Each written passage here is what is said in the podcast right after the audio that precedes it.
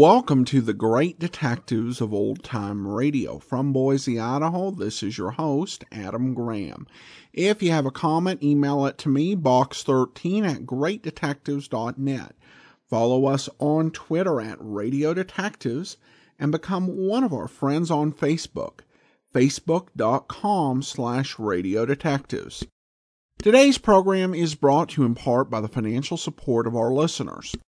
You can become one of our ongoing Patreon contributors and send as little as $2 a month, which adds up to about 7 cents a day to help support the great detectives of old time radio. And I want to thank Fred for becoming our latest Patreon supporter at the detective sergeant level of $7.14 per month. Also, you can support the show with a one-time donation, support.greatdetectives.net. You can send that donation via Zelle. If your bank has that service to box 13 at greatdetectives.net. And you can also mail in your donation to Adam Graham, P.O. Box 15913, Boise, Idaho 83715. That's P.O. Box 15913, Boise, Idaho 83715. Also, over at greatdetectives.net this weekend, I take a look at three Paul Temple mysteries and you can get all of my reviews automatically delivered to your Kindle. You can try that service out free for two weeks. Just search for the Great Detectives of Old Time Radio in the Kindle store. All right, now it's time for today's episode of Dragnet. The original air date, March the 1st, 1953, and this one is The Big Want.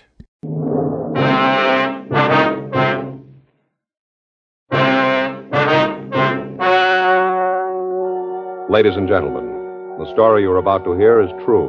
The names have been changed to protect the innocent.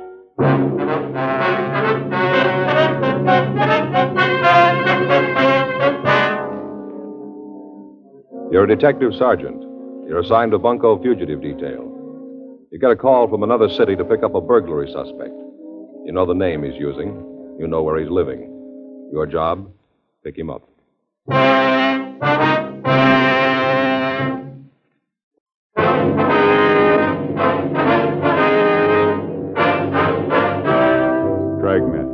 Documented drama of an actual crime.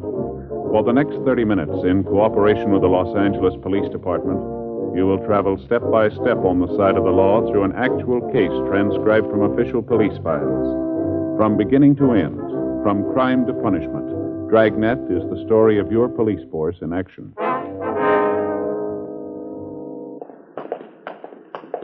It was Tuesday, June 4th. It was hot in Los Angeles. We were working the day watch out of Bunko Fugitive Detail. My partner is Frank Smith. The boss is Captain Steed. My name's Friday. We were on our way out from the office, and it was 9.42 a.m. when we got to the corner of Selma and Fountain. The Arizona Carlton Hotel. Guess we check over there, huh? Yeah, you got the mugs? Yeah, right here. I'm awfully sorry, Mrs. Hartfield. Yes, I know we say each room is air conditioned. Well, yes, ma'am, but it is true. I, I know, ma'am, but the air conditioning is on full now. All right, ma'am. Yes, I'll send some right up. Be with you right away. Front, here, boy. Get some ice water up to Mrs. Hartfield in 502 right away. Now, sorry to keep you waiting. It's all right, sir. What is it you wanted? We're police officers, sir. Here's our identification. Uh-huh. There's nothing wrong, is there? Don't know what I'd do if anything else went wrong. The air conditioning unit went out this morning, making excuses. I don't know how much longer the ice water's going to hold out. Wh- What is it? What's wrong now? Do you have a Mr. George Richmond registered here? Probably gives his home address as Modesto. Uh, Richmond, let's see here. Uh, wait a minute. Sir? How do I know you're what you say? Police department's always sending out circulars saying to be careful about this sort of thing. It's a respectable hotel, you know. How do I know? Well, here's our identification again, sir. I showed it to you before. Oh, mhm. Friday. How about yours? Yeah, here you are, sir. Uh huh. All right. Can't be too careful. Your own office says that, you know. Careful. Anybody can come in here with a badge. Yes, sir. Now, if you just check the register for us, please. Yeah, sure thing. Oh, yes, sir. hmm Here he is. Richmond George, Modesto, California. Is he here now? No, checked out day before yesterday. Oh, excuse me. Yes, sir. Registration desk. Uh, yes, Mrs. Hartfield. Yes, ma'am. I know that's what we advertised. Well, yes, ma'am, but it's on the way up. No, ma'am. I sent the boy myself. Uh, Yes, ma'am. I'm sure he'll be there. All right, Mrs. Hartfield. Yes, ma'am. I may quit. Now, what was it you wanted with Mr. Richmond? Well, you said that he moved out, huh? Yes, bag and baggage day before yesterday. You leave any forwarding address? No, I talked to him when he left. Didn't say a word about where he was going. Uh-huh. Was there anyone in the hotel he was especially friendly with? Anybody who might know where we can reach him? No, he kind of kept to himself. Nice fella. Sure tipped good. Kept to himself, though. Uh huh. Is there anyone around the place who might know where he was going? Bellboys, maybe the waitress in the coffee shop? Anyone? no, I hardly think so. He didn't eat here. Don't blame him. Well, thank you very much, sir. Here's our card. If you hear anything from Mr. Richmond, we'd sure appreciate a call. You bet. I'll give you a ring. You get any mail while he was staying here? No, no, nothing. Not even a phone call. Didn't use the room for anything but to sleep. Real quiet. Good tipper, though. Did he drive a car, do you know? No, no, not that I know of. Say, you know, come to think of it, you might check with Ernie. Ernie? Yeah, he drives a cab, usually right out in front. He picked up Mr. Richmond one night. Might be able to tell you something. All right, sir. Thank you very much. If anything comes up, appreciate that call. Okay. Hope you get what you're looking for. Registration desk. Yes, Mrs. Hartfield. Let's go, Frank. Right. I know, ma'am, but the ice water's on the way up. I can't understand why it isn't there, but I am the manager, Mr. Fell out there might be him. Yes. Yeah. Excuse me a minute. Yeah? Your name, Ernie? That's right. What can I do for you? Police officers. We'd like some information. Well, I got a permit to park here. No, it's not that. We'd like to know if you remember picking up a George Richmond here. Oh. Richmond, huh? Yeah, that's right. Richmond. No, name doesn't make any bells ring. What's the guy look like? You got those mug shots, Frank. Oh, yeah. Here you go. You a cop, too? Yes, sir. I'm an officer. Yeah. You kind of look like one. Is this the guy? Yes, sir, that's him. You remember picking him up? Yeah, seems I've seen him before. Yeah, yeah, good tipper. Yeah, I picked him up. Let's see, uh, a couple days ago, drove him downtown. Sure, downtown. Remember where you took him? Gee, that was a couple days ago, like I said. Yes, sir. I haven't got the slightest idea.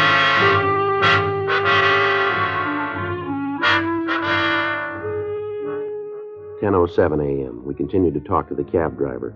He was sure that he'd picked up George Richmond on Sunday night, but he was unable to tell us where he'd taken the suspect. We drove back downtown and checked with the cab company. On the driver's waybill, we found that he'd made three pickups that night from the hotel on Fountain Avenue. The first stop listed was a large cafeteria in downtown Los Angeles. We checked with the cashier. She was unable to identify the mugshots of Richmond. The second stop was a large apartment out on Wilshire Boulevard.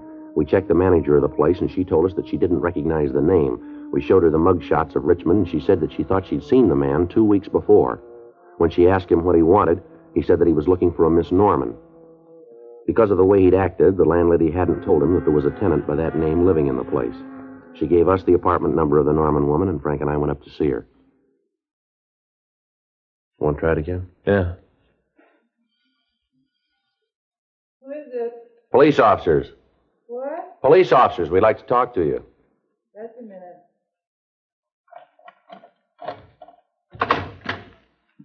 And what's this all about? Miss Margaret Norman? Yeah, that's right. What do you want with me? What if we could come in, please? Be a little better than talking out here in the hall. Yeah, I guess so. Come in. Thank you. My name's Friday. This is my partner, Frank Smith. Pleased to meet you, ma'am. Yeah. Hi. You alone here, Miss Norman? Yeah, I just got up. Have to excuse the way the place looks, kind of messy. Yes, ma'am. Mind if I put on some coffee? I'm not going to be able to answer any questions before I have a cup of coffee. We go right ahead, ma'am. What did you want to see me about? You know a man named Richmond? Richmond? Yes, ma'am. George Richmond. Why'd you ask that? What's he done? We'd just like to know if you know him, do you? Yeah, I know him. What do you guys want him for? We'd like to talk to him, Miss Norman. Uh huh. Don't want to tell me what it's about, huh? Well, it'll be better if we talk to him. Yeah. Either one of you got a cigarette? Yes, ma'am. Here you go. Match? Thanks. Thanks. You know, there's no love lost between me and George. Is that right? You bet there isn't, lousy bummer. Get a drugstore cowboy. Takes a girl out for dinner one lousy night and a cheap dinner. Figures he owns her. You know where he is now? I haven't got the slightest idea. If I did know, I'd sure tell you. Bet I would. I'd like to see him get his way he treated me. You know any of his friends? Anyone who might know where he is? I don't think he's got a friend. At least I never met any of them. Does he drive a car, do you know? No, not him. Always took a cab. Used to kill me. Anywhere we went, he'd take a cab. One lousy block, and he took a cab. Liked to be a sport. Always tipping big. Regular drugstore cowboy. Mm-hmm. When'd you see him last? Well, must have been a couple of weeks ago. That much, anyway. Last time I saw him. Don't care if I never see him again where he acted. I thought he was going to kill me. Ma'am? Went out to dinner, and we got back here. He'd been drinking a lot. Got real nasty. I told him he better be going. You know, it was late and all. Yes, ma'am. Well, like I said, it was late, and he got real nasty. Started yelling at me. Called me all sorts of things. I'm not going to let any man say things like that to me, so I told him to get out. I never want to see him again. One lousy dinner, and he thought he owned me. Mm-hmm. Will you go ahead, Miss Norman? He hauled off and hit me. Right, right there in the hall. Hit me as hard as he could, almost broke my jaw. Well, you know, I let out a scream, and he beat it. Caused such a commotion, I had to move. Then this didn't happen here, isn't it? No, a place over on Vermont. I moved the next day. Mm-hmm. Where'd you meet Richmond? At the club. Say, you got another cigarette? Yeah. There you are. Match? Thanks. What club's that, ma'am? Where I work, Green Lantern downtown. I'm the cigarette girl. I met him there. He came in one night, acted real big. Asked me if I'd have dinner with him.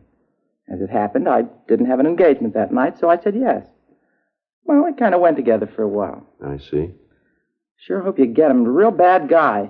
The way he treats women. Terrible. He say, wait a minute. Yes, ma'am. I know someone who might be able to tell you where he is. Who's that, ma'am?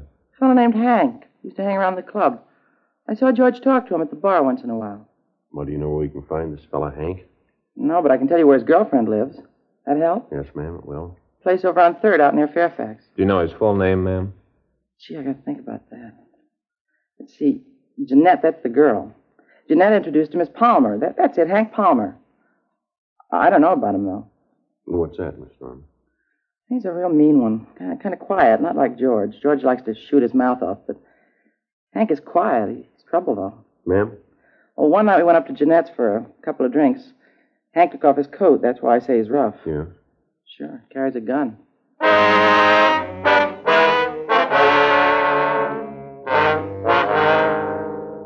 1.45 p.m. We got the description of Hank Palmer, and then Frank and I drove back to the city hall. We ran the name and description through R&I, but we got no make.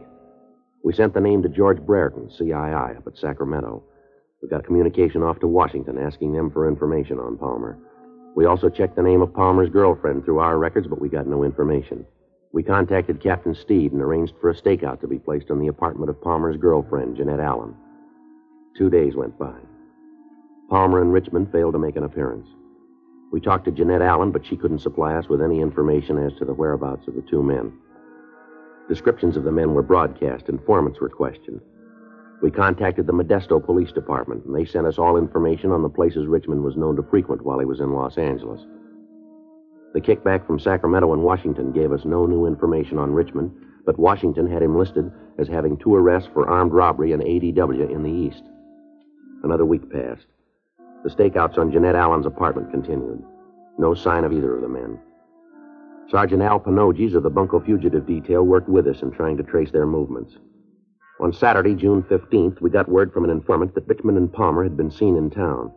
We checked with the stakeout at the apartment, but they'd seen nothing of the two men. Frank, Al Pinoges, and I drove out to relieve the stakeout. Hey, Pinoge. Yeah, Frank. Sure hot in this room, isn't it? Air just laying there. Yeah. Paper says it's the hottest June 15th on record. Say, Miss Allen, Yes, Sergeant? now, you haven't heard from Palmer at all since he got back, is that it? No, not a word. I don't really believe he's in town. I'm, I'm sure if he was, he'd look me up. Never done this before. Uh-huh. Say, would it be all right if I got a glass of water, miss? Sure, help yourself right out in the kitchen. Thanks. How about you, Joe? Want some? No, no, thanks. Al? Yeah. Joe? Yeah? Cab stopping out in front. Man getting out. Might be one of them. Guy's wearing an overcoat. On a day like this? You coming in here, Al? Yeah. Yeah, cab's pulling away. Okay. You want to take that side of the door, Frank? Right. You better go into the bedroom, Miss Allen. You think there's going to be some trouble? Well, it depends on the way he wants it. Oh, well, I guess you know best. I hope not. All I need is to have to move again.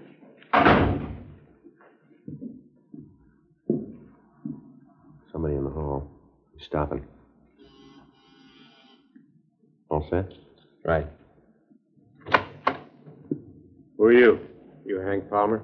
Yeah, so what? Police officers. Lousy You're- cop! Watch it, Joe. He's got a gun. I'll get him. All right, hold it up, Palmer. Stop or I'll fire. Get away from me, cop! Hold it up, Palmer. All right, mister. Come on, pull out of here. Come on, go!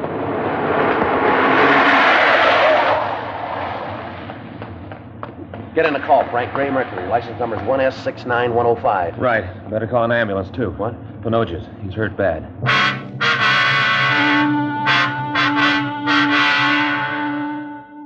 June 15th, 8.40 p.m. Sergeant Al Pinoges was removed to Georgia Street Receiving Hospital. His condition was listed as critical.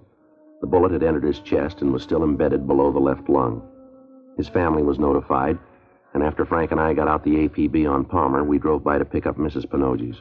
We dropped her off at the hospital, and Frank stayed with her. Palmer's description was put out, as was the description of the car he'd commandeered to get away. I ran the number through our DMV and found that it was registered to a William Evans, 1627 East Poinsettia, Hollywood.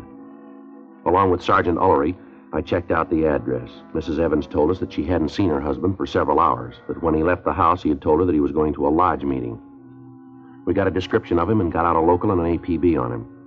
I called the hospital and found that they'd operated on Pinoges, but that they were unable to remove the bullet. His wife collapsed. Frank had her taken home where she was cared for by their family doctor.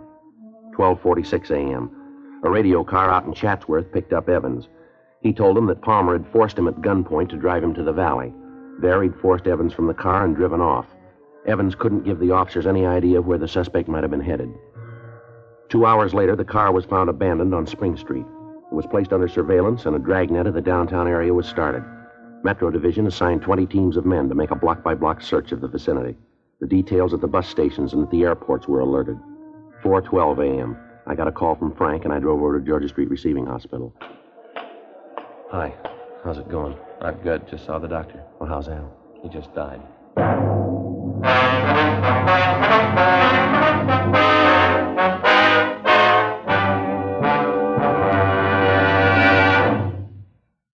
You are listening to Dragnet, the authentic story of your police force in action.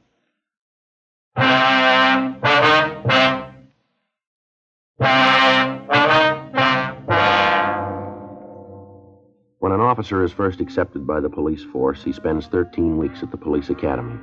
In that period, he learns the basic fundamentals of being a peace officer. On graduation from the academy, he is assigned either to traffic or to a tour of duty in one of the city jails. Then, depending on his aptitude and the way he conducts himself in the field, he's checked on for possible transfer to one of the detective divisions as an investigator. By the time a police officer gets his assignment to the detective bureau, he's become a professional troubleshooter. He knows how to handle himself and he knows how to treat the lawbreaker. He's on call 24 hours a day, seven days a week, and he wears a gun. When a hoodlum shoots a police officer, he's showing society that he has no regard for the law, and at the same time, he is announcing that he will not hesitate to kill an unarmed citizen. Sergeant Alfred Pinoges had been a policeman 14 years. He'd begun in traffic and then had been transferred to the juvenile division. From there, he went to homicide detail and then to Bunko Fugitive Division. He was a professional peace officer, and he'd been murdered. He gave his life to protect the people who paid his salary, the taxpayers. His killer was still at large, and we had to find him. The search of the downtown area was intensified, but it netted us nothing. Frank and I checked the immediate area around the abandoned car. In talking to the people in the vicinity, we found a newsboy who had seen Palmer park the car. He said he was unable to tell us where the man had gone, but he said that he thought he might have gone into a bar near the corner. We checked the place, but the bartender was unable to give us any information. Two days passed.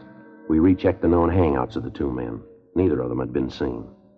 Tuesday, June 18th, we got word that Palmer had been seen entering an apartment house on South Alvarado. 10:14 a.m. Frank and I drove over to talk to the landlady. Palmer and Richmond. No, no, I don't think I know them. Why don't you take a look at these pictures, Mrs. Holbrook, see if you recognize them? Sure. There you are. He's a mean one. Haven't seen him, though.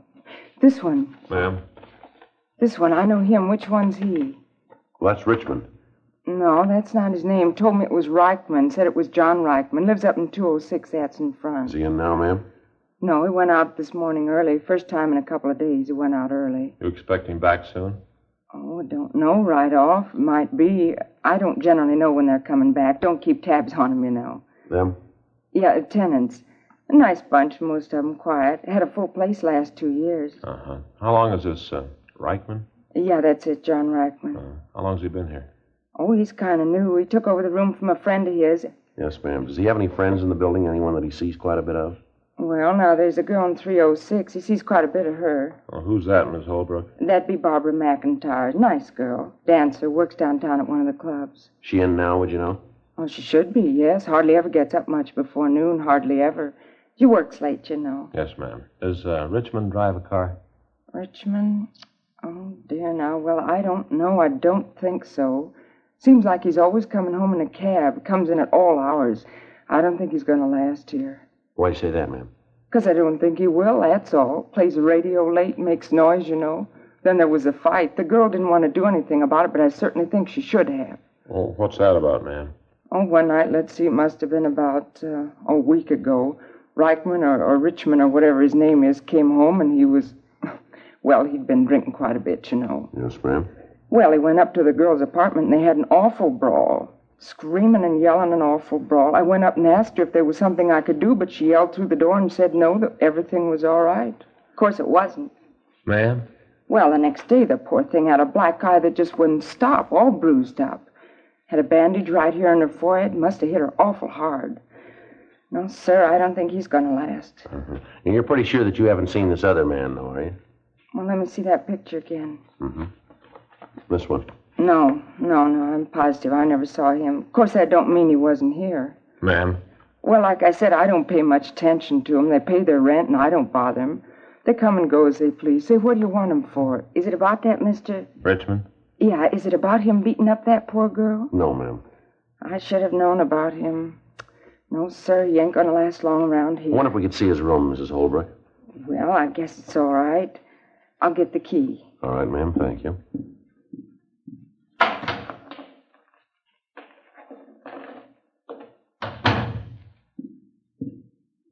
Here you are. It's right up the stairs and then to the front of the hall. It's on the right at the far end of the hall. Well, we'd rather you'd come up with us, ma'am. Oh, well, all right. Glad to help. The way he must have beat that girl, a fiend, that's what he is. Sure isn't going to last long around here. No, ma'am. He sure isn't.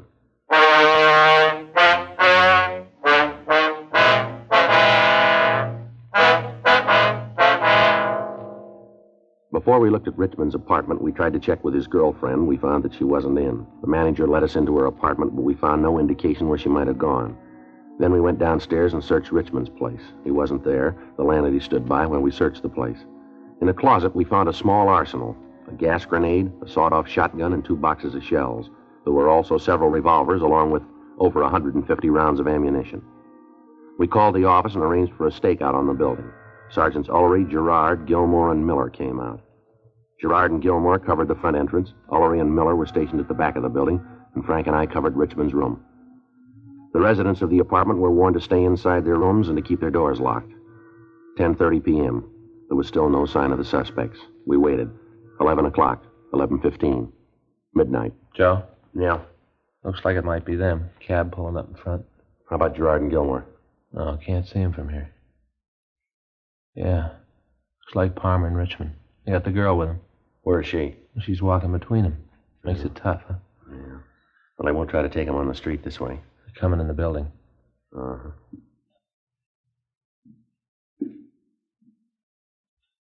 They should be here pretty quick. Yeah, figures if they're coming here. Upstairs. Girl's apartment. Huh? Sounds like it. Wonder if they went in with her. We'll just have to wait. Wait a minute. Somebody outside there in the hall. Yeah. Hold it. I don't feel right, I tell you. It's too quiet. Something's up. All right, mister, let's hold it. Cops, George, beat it! Oh, all right, give it up, Palmer. They made the street. Gilmore and Gerard should get him. In that car, Joe. Let's go. Looks like they're in that store. You want to cover me while I try to get over there? All right, take it easy. Right. You all right, Frank? Right. All right, I'm coming over. I'll cover you. You see Gilmore and Gerard? Yeah, they're behind the Buick over there. Come on out of there. Richmond, Palmer, come on. Throw the guns out. You come in and take us, cop? Give it up, Richmond. You're at a dead end. There's no way out of there. And we'll make one. They're coming out, Joe. Okay, okay, I quit. You got Richmond, I quit. Now don't shoot anymore. Please don't shoot anymore. You won't shoot anymore, will you please? Throw that gun out here. Come on. All right. Here it is. I'm throwing it out. Now don't shoot anymore, please. Got it. All right, I'll check Richmond. Right. I haven't got any gun. I gave it to you. I- I'm hurt. Can't you see that? I'm hurt bad. I told Gilmore to call the ambulance. Richmond's dead. How about this one? Well, he's hit. I don't know how bad. I should have known not to kill a cop. I would have been like this if I hadn't killed that cop. I didn't mean to. I got scared. That's all. Scared. You can understand that, can't you? Yeah, you want to shake him, Frank? Yeah. Watch it, Frank. He's got another gun.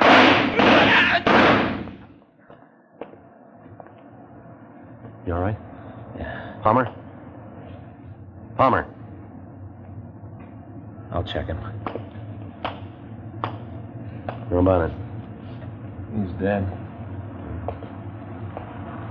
Look here, Jar. What's that? Had these in his pockets. Must be 50 or 60 rounds of ammunition there. Yeah. Doesn't look like he was ready to quit. He was ready.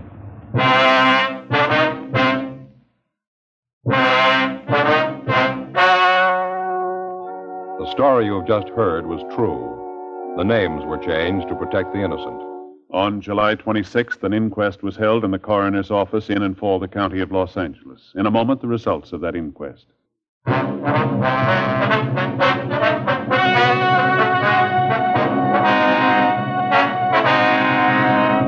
At the coroner's inquest, it was found that the deaths of George Thomas Richmond and Henry Donald Palmer were justifiable homicide. It was found that they were armed and were killed while resisting arrest. You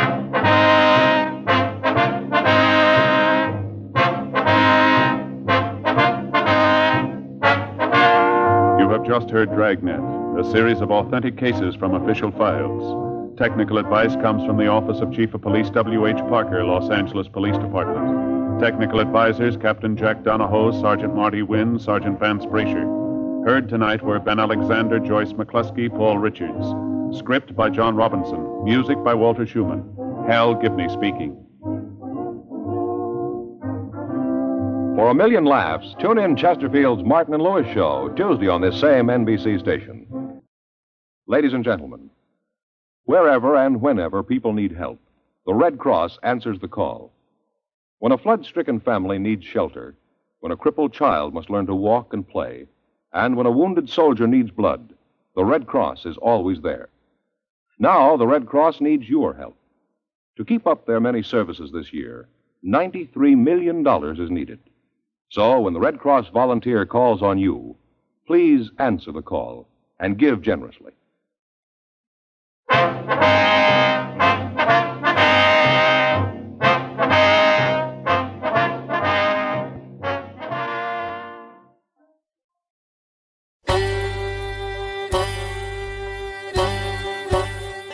Hi, this is Andrew from OTRWesterns.com. I wanted to invite you to come take a look at our site where we put out podcasts of old time radio westerns. Check us out at OTRWesterns.com. You're listening to The Great Detectives of Old Time Radio with Adam Graham. Now let's get back into the show.